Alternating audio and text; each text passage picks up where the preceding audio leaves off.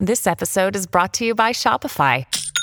Forget the frustration of picking commerce platforms when you switch your business to Shopify, the global commerce platform that supercharges your selling wherever you sell. With Shopify, you'll harness the same intuitive features, trusted apps, and powerful analytics used by the world's leading brands. Sign up today for your $1 per month trial period at shopify.com/tech, all lowercase. That's shopify.com/tech. Research that resonates. Schweizer has not been wrong on any of his years and years of reporting on the Bidens. Investigations that matter. If your last name wasn't Biden, do you think you would have been asked to be on the board of Burisma? I don't know. Probably not. But that's, I don't think that there's a lot of things that would have happened in my life that if my last name wasn't Biden. The only entities, the only people that would report on this, and Peter Schweizer, who deserves a Medal of Freedom, in my view. This is The Drill Down with Peter Schweizer. Hi, this is Peter Schweizer, and welcome to The Drill Down, where we relentlessly expose cronyism, corruption, and the abuse of power in Washington, D.C. Joined, as always, by Eric Eggers, who is seated by my side. And we're going to talk about intelligence, spying, corruption today. And it's all centered on Washington, D.C. Of course, the big news that just came out is that the Chinese balloon that we allowed to float across the continental United States before shooting it down in the sea was successfully gathering intelligence on U.S. military sites. That thing we thought was spying on us turns out was actually spying on us. I know, it's shocking. And it was over U.S. military sites. I mean, it's obvious what it was doing, but the fact is we didn't do anything in response to it. But the reality is the balloon's not the only way that China is spying on us. We now know that TikTok, the app that is used by tens of millions of Americans, is essentially an extension of the Chinese spy network. They gather huge amounts of data on us. That data then goes to ByteDance, which is the Chinese parent company. And ByteDance is, of course, obligated to share that information with the Chinese Ministry of State Security. What we want to talk about today is not that debate so much, although we'll enter into it. We want to talk about the dirty business in Washington, D.C. over the battle involving TikTok right now, because there's a very real push here to actually ban this app in some way. And TikTok is putting up a massive resistance, courtesy of help of some very, very powerful names and well-paid names in Washington, D.C. There's numerous pushes to ban TikTok, both at the federal level and at a variety of state levels here in Florida and elsewhere. There's a push to say, hey, any kind of state phone, state computer, you will not be using this app. You will not be accessing this service, because we're trying to protect our information, our privacy. But I have to ask you this just at the outset, because I do think, you get the question, I'm sure I get the question anytime we talk about some of the Biden family connections to China, mm-hmm. which we talked about previously. And the question was, okay, so can you point to a quid pro quo? Can you point to, has there been any decision the Biden administration has made that because they've made $30 million, the Biden family, in terms of business deals with members of the Chinese national military and people connected to espionage, can you say we didn't do this because we're on the take here? And my answer, and I'm interested in your take, is I think it's less transactional and more it affects the posture with which decisions are made. And I think that's an important context for this discussion. It is. It's not so much a pay-as-you-go plan. I would argue the relationship with the Chinese and the Biden family. It's like more a subscription. It's like a subscription or a retainer agreement. Yeah. And TikTok, honestly, is quite startling, because this fact is completely overlooked in the debate today, but go back to 2020. The debate about TikTok is just beginning. Donald Trump, says he wants to ban it. The Biden campaign mm-hmm. forbids members to have TikTok on their phones because of security concerns. The 2020 Biden campaign would not allow employees to have TikTok on their phone for security concerns. And yet, when Joe Biden comes into office in the spring of 2021, he reverses Trump's approach to say that we need to force TikTok to sell. So they were aware of the security concerns. They certainly themselves didn't want to be vulnerable, but they didn't care if people in America were vulnerable. That to me is just one example of many, but it goes beyond the Bidens, right? Well, it absolutely does, but I also just don't want to overlook that what you just did is what the kids would say. That's Peter Schweizer going deep in his bag, folks. Okay, like that's the kind of just effortlessly dropping. Oh, you want to talk TikTok? Let's go back to 2020 campaign. That's what happens when Schweizer looks into things. No, but it's true, right? Because they have a number of connections to a number of people, right? That they've regularly kind of, because there are now, and it kind of, it's funny that everything that we talk about is related to this issue is stuff that we've done before, both in terms of the film that we've produced, The Creepy Line, which talks about the influence of technology and the ways in which we now invite technology into our homes, into our pockets, into our lives, and they gather information when years before, companies would have paid millions of dollars to be able to learn about who we are. Yeah. And when you combine the technology companies are learning and you connect that to Chinese government, then becomes particularly troubling.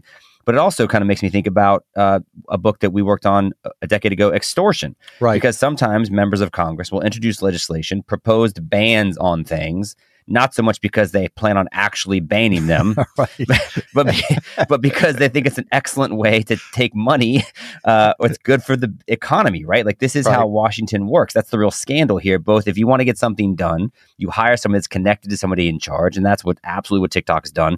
They've received briefings from people that used to work for both Nancy Pelosi and Kevin McCarthy, right? Oh, yeah. So the current Speaker of the House has former staff members that have spoken to TikTok and briefed their leader before coming to DC. Right. It's the same thing with Nancy Pelosi. They've hired firms connected to the Biden transition team. So yeah, anybody you need, TikTok's got, and that's one reason why people don't think an actual ban will be successful at the federal level. That's right. So let me ask you a very personal question. Uh-oh. Where's the line where you will not do something for money? With me, it's pretty low, to be honest. You know? I mean, I don't think that's news, you know. But in all seriousness, that's the question I'm asking myself as we look at the array, and we're going to go through the names. If you look at the array of prominent political people, former Senator Trent Lott, Republican from Mississippi, is a paid lobbyist for TikTok. Look at the Democrat side, Plouffe and Messina, who were the top strategic advisors to the Obama campaign in 2008 and 2012.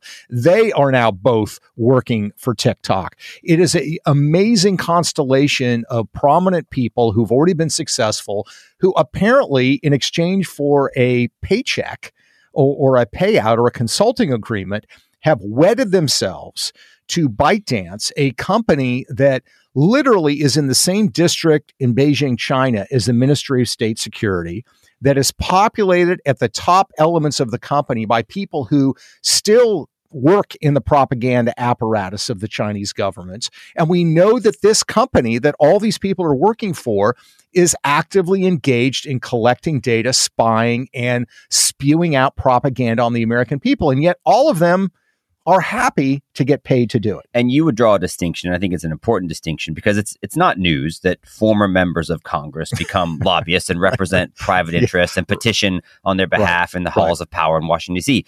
We've done previous episodes where we pointed out the stunning fact that there are literally as many current members of Congress as there are former members of Congress who lobby on behalf of other companies. Like that is the career path. You go to Washington, D.C., become a congressman, become a senator, and then go make actual money. And we've talked about the fact that political divisions seem to disappear when you're now working for the same company. It's one of the reasons why Trent Lott will work for the same company as people from the Obama administration, right? And so that's not new. But you would say, hey, it's one thing to work for American companies because these are American businesses. But you would say it's something very different when you take former members of the American power and leadership team, regardless of political affiliation, and you now represent a foreign entity, and not just a foreign entity, but America's greatest geopolitical rival, and some would say active national security threat. Yeah, I think it's hugely different. I mean, look, lobbying, as we all know, can be kind of a dirty business. A lot of money gets thrown around, but it's legal, and we have a constitutional right to petition the government. If you and I have a concern, we can hire a lobbyist and do so. I don't think those constitutional rights should extend to foreign governments or foreign companies. And yet it does. I don't think they have a constitutional right. And these people that we're going to talk about have made a conscious choice that they are going to work for a foreign entity that views itself as our chief rival on the global stage. Their ambition is to surpass us. In my mind, there's really not a whole lot of difference between them working for these Chinese entities that are linked to the Chinese military intelligence state as it would be for you to lobby for Saddam Hussein, for you to lobby for Joseph Stalin, for you to lobby for all of these countries and entities that have been rivals for us. In my mind, there's not really a whole lot of difference. And yet both sides do it. They both collect their money and they live comfortably. They go on television shows and they comment on political events and they never get asked about these commercial ties. It's astounding. And to show you how far the needle has maybe moved in the last 20 years, you talk about the idea of lobbying for Saddam Hussein. That's obviously a silly idea, but it's actually one that was parodied because it's so silly, because it's so humorous and conceit. And absurd. The TV show Arrested Development, which is an excellent show, it was on 20 years ago. Right. That was kind of one of the gags, is this family was so scandalous because they had a contract to build homes for Saddam Hussein in Iraq. And so it's just this ridiculous thing. But no, but that's actually an active and thriving part of the Washington, D.C. economy. And you might say that's actually the real scandal of Washington, D.C. is this is how business gets done. Yeah. You've got something that's perceived to be a national security threat. TikTok's got 150 million users. Now they're saying, hey, like part of their lobbying effort is, by the way, guys, like, yeah, it's not just money and we're going to hire people that are connected to you. We have 150 million users. And if you ban it, those people might vote. And so we might engage in lobbying on our own behalf for the American people. But then if that doesn't work, then they're going to hire literally the who's who of Washington, D.C. They've hired people connected to Kevin McCarthy, Nancy Pelosi, the Biden administration. You noted they've also hired this law firm called SKDK, which is part of the Washington elite. And the reason why they're hiring them is because you've got two different bills at the federal government that are proposed to ban it. Now, these are different bills in size and scope. And this is also just kind of an interesting dynamic. And we talked about this in that film, The Creepy Line. But you know, Silicon Valley and technology sort of made a bet a while ago because Republicans typically, now this is actually changing somewhat, but Republicans historically are like, listen, private enterprise, you guys do what you want. We're going to be reluctant to engage. We're going to be reluctant to put restrictions on you and say how you need to do your business, how you conduct your business. And so they've been aligned with Democrats who typically would have been more pro antitrust intervention. Right. And so that's why you see this alignment with big tech, Silicon Valley stuff, and the Democrats. But now you actually see Republicans are the ones introducing legislation that might be more heavy-handed here. Yeah, and that it could be for a number of reasons. One could simply be that big tech tends to lean left. So the left is no longer in favor of antitrust and conservatives are more in favor of it. But there are two bills that are in play. One's called the Restrict Act. This bill would give the feds a wide range of powers to regulate the internet. In other words, it's not specific to TikTok, but it would give the government the authority to ban websites that present a particular national security threat. Which is a big deal. Yeah, and that's kind of a slippery slope, right? I mean, I think TikTok should absolutely be banned. This bill creates a slippery slope. You could have an administration go through a process and determine that any website they want is a national security threat. The other one is called the Anti-Social CCP Act. I kind of like the title. That bill is narrowly tailored to end the threat without creating a precedent for wide-ranging government intervention in the social media realm. The challenge is you can't write a bill that says we want to ban this particular product. That's against the Constitution. The Constitution prevents Congress from just targeting a single entity. So you have to come up with a bill and language that accomplishes the goal of banning TikTok, but narrowly construes it. So those are the threats, as it were, to TikTok. And TikTok's response has been what? It's been to hire a constellation of people in Washington, D.C. So, you know, just to go through some of them, when the CEO of TikTok recently testified before Congress, he had a pretty good debate prep squad with him. That included former aides and staffers to Speaker of the House Kevin McCarthy and former Speaker of the House Nancy Pelosi. Bipartisanship as well in America. He also received counsel from Andrew Wright, who's the former director of legal policy for the Biden-Harris presidential transition. He's a member of a well-connected law firm. In fact, here's a quick cut from those congressional hearings involving the CEO of TikTok. Do you disagree with FBI Director Wray and NSA Director Nakasone when they said that the CCP could have the capability to manipulate data and send it to the United States? Do you disagree with their statement? Their statement says could. So do you disagree with that? No, I don't disagree with that. Okay. Has ByteDance spied on American citizens? I don't think that spying is the right way to describe it. And then if you look at some of the lobbyists, there were meetings that were arranged around his testimony by former Congressman, Democrat Jeff Denham and Democrat Bart Gordon, among others. And the list sort of goes on. You can look at, during the State of the Union address in February, Anita Dunn, who is at the White House. She was formerly at SKDK that you mentioned, this lobbying firm or this communications firm that's been hired by TikTok. And more on them in a second. Yes, more on them in a second. She actually, as a White House official, encouraged other groups to use TikTok. She couldn't encourage the White House to do so because there's a ban on having it on your government phone, but she encouraged others to do it, recognizing what a powerful communication tool it was. But then you start looking at, some of the other work that's being done in lobbying, for example. They spend $16 million since 2019. And the lists of lobbyists that they have is really quite interesting because it's bipartisan. It includes Democrats and Republicans, and it's literally allowing this foreign entity connected to the CCP, to the Chinese government, to try to manipulate and shape legislation in the United States. Now, here's the question that I don't know the answer to, but I feel like what that you just described wouldn't be legal if the United States did that in other countries, right? Is that that's an active violation of the Foreign Corrupt Practices Act? Like we're Correct. Not allowed to hire people connected to the companies that we're trying to engage with on behalf of the United States government. But that's something we absolutely permit here in the United States. Yeah, we allow it here in the United States, and we allow foreign entities to do it in the United States. And I've talked to members of Congress, and they think it would be a great idea to ban foreign entities from doing lobbying in the United States. The problem is they can't get enough current members of Congress to do it. Why? Because they got too many former members of Congress throwing fundraisers. They're getting paid by these former foreign entities. And like, listen, guys, this is your next gig. Exactly. Yeah. They're thinking, what am I going to do when I leave the house? And okay, yeah, I might be able to do some lobbying for American companies, but by and large, foreign entities, especially ones that are in battle like TikTok, they pay a lot more money because they know they're in peril, they know they're controversial, and they can always find people who are prepared to do it.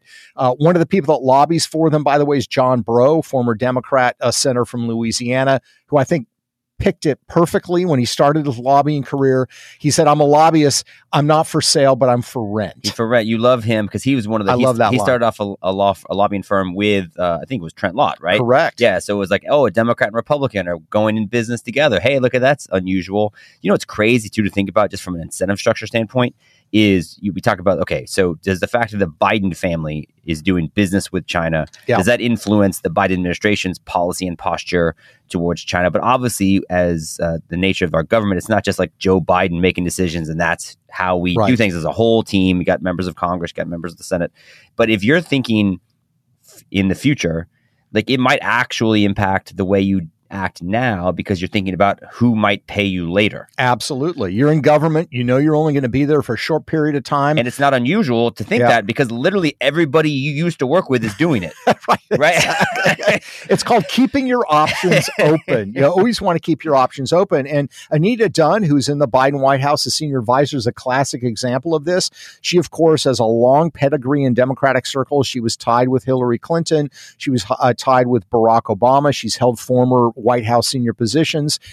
In between jumping back and forth between the private sector and these political appointees, she was one of the founders of SKDK, which used to be called SK Knickerbocker. Mm-hmm. I guess they dropped that because it was too complicated, but SKDK, she's a founder of it. Her former firm is now working, doing comms, communications work for TikTok. And the notion that I'm going to go out on a limb here and guess that she goes back to SKDK when she leaves the Biden White House. She's done that several times. The notion that now that TikTok is a client of her former firm and future firm, is not going to influence her and not going to help her, in a sense, become an advocate, even indirectly in the White House, is just patently absurd. Everybody knows that game is going on. Yeah, in fact, the opposite's true, right? That's why you hire a firm like that. You hire a firm like that because of their connections to people that are currently in the administration and because of their influence and relationships and and the ability to get them to listen, right? Yeah. And so actually, you know, SKDK has been called the go-to communications firm for Chuck Schumer, senior senator from New York. Now, here's what... And the leader of the Senate right now. Absolutely, right? And so at least, so one of the things that we want to kind of highlight here is that now Schumer is distinct because while you do see this emerging chorus of voices on both sides of the aisle, I think demonstrating some courage, saying, listen, TikTok seems like it's a problem. You got Democrat senators, you got Republican senators, but Chuck Schumer is sort of distinct in terms of he's quiet on this. He's soft on this. It's called keeping your options open. And the fact that they have hired, right, this firm that is so connected to him is considered to be one of the reasons, right? One of his alumni is a guy named Justin Goodman, his former communications director, who now works specifically for SKDK, and he's got other people there as well. Mike Morey is a former comms guy there for Schumer as well. So he's got multiple former staffers at this firm. This firm represents TikTok, and Schumer now becomes somebody who is not, let's say, leading the charge on doing anything against TikTok. And we actually have a new report here at the Government Accountability Institute about this is not the only instance in which Chuck Schumer and other members of Congress have proven to be, I guess, like somewhat malleable in terms of their positions based on the relationships that they have. We actually have numerous relatives of people that work in Congress, like Chuck Schumer specifically, who has family who, when they get hired, also seems to impact the positions Chuck Schumer takes. That's right.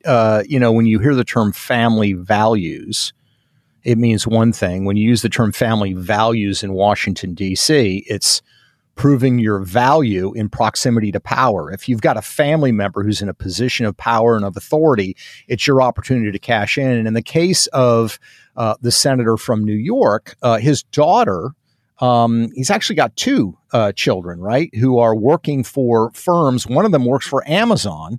And there's pretty clear evidence that he has shifted his position or has taken beneficial postures in favor of Amazon that would certainly benefit his daughter, who is a lobbyist at Amazon. Jessica Schumer, who, by the way, it's got to be good to be Chuck Schumer's daughter, right? Yep. She gets to go to Ivy League law school, gets a job right out of law school in the Obama administration as a lawyer for, I think, the National Economic Council.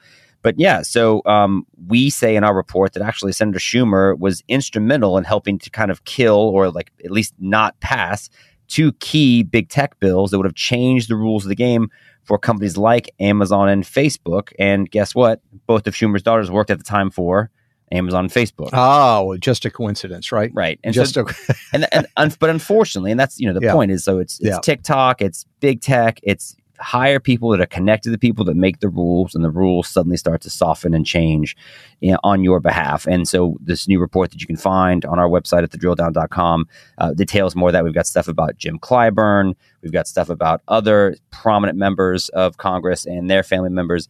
And unfortunately, this is what we do here at the Government Accountability Institute. We talk about the decade-long tradition. Well, it's been around for longer than that, but we've been around for a decade. And so our tradition is showcasing and highlighting the ways in which money that goes in one person's pocket impacts somebody else's policy. Now, of course, Chuck Schumer tries to maybe pretend like it's on the table. He's indicated an openness to the idea previously. This won't make my daughters happy, but how about banning TikTok? Well, that's a great question. It's something that should be looked at. We do know there's Chinese ownership of the company that owns TikTok. And so there are some people in the Commerce Committee that are looking into that right now. We'll see where they come out. Of course, given the fact that Chuck Schumer likes to stand up for family, it seems unlikely that anything's going to happen, at least on his behalf. Yeah, and here's the bottom line. I mean, look, we all understand the game in Washington, D.C., that, you know, companies, labor unions, individuals make donations to political figures. They want to get them elected. But if you're a big donor, you probably have an ability to get meetings with political figures. We all understand that. And we understand also the lobbying game, right? That lobbyists hold fundraisers. You do favorable. What I think is particularly terrible about what you're talking about with Senator Schumer is you're not talking about helping somebody advance their political campaign or their political career. You're talking about literally putting money in the pockets in the pockets of a politician's family member. Now, what Chuck Schumer's going to say is, well, they're adult children. And it's, look, let's be honest. I'm sure that these are two, very good lawyers. They're very smart. But do we honestly believe they would have had the career trajectory if their last name was not Schumer? And the fact that they went into lobbying has no connection with the fact that their father is the leader of the Senate? It's absurd to think otherwise. And so this is the problem. It's a self-enrichment racket. And that's why I think one of the reforms that we pushed for a long time, it's not going to get much traction. Disclosure. Is disclosure, but also there should be a ban. Ooh. If you are an elected member of Congress, or you have a senior position in the executive branch, you yourself should not be able to then go on and lobby after that fact. If you have served your time in Congress, great. Go off and teach, start a business, do something productive, but you cannot become a lobbyist. But also a ban on your immediate family members from being lobbyists. I remember seeing a study years ago, I think it's probably the same now, but years ago, saying that entirely 1/3, 33 U.S. senators at the time had at least one immediate family member, meaning a child, an adult child, or a spouse who was a registered lobbyist. That's just atrocious. It's become a self-enrichment racket, and Chuck Schumer's engaging in that right now. My takeaway from that is that by not being an elected member of Congress, I'm actively limiting my children's career trajectories. I'm sorry. I think it'd be worth just to see you in the halls of Congress for some congressional hearings. I think that would be outstanding. Don't let that deter you. We'll keep you on the straight and narrow path, but okay. We need to make sure you do that. Well, you can find this report on our website, thedrilldown.com. There are numerous examples from both sides of the aisle. We're going to be talking about more about this report on our podcast.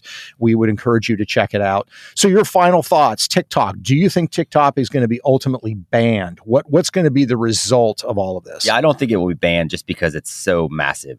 But I do think that the states that will be successful in keeping it off of key devices, right? And so I think that they will have, just honestly, I think the conversation is productive, because by having the conversation, it helps raise awareness about the fact that the information they're collecting doesn't just go off into the ether. It actually goes somewhere where that's useful to help prop up America's geopolitical rivals. I think it's hopefully the beginning of a much larger conversation that America should have about technology, social media, specifically social media and the access to children. So I think I think it should start with TikTok, but I think it should be a much bigger and more robust conversation. So hopefully this is the beginning. Yeah, it is the beginning. Although the sad reality is this issue is not going away. Thank you for listening to the podcast. You can find this podcast on thedrilldown.com, and thank you for joining us.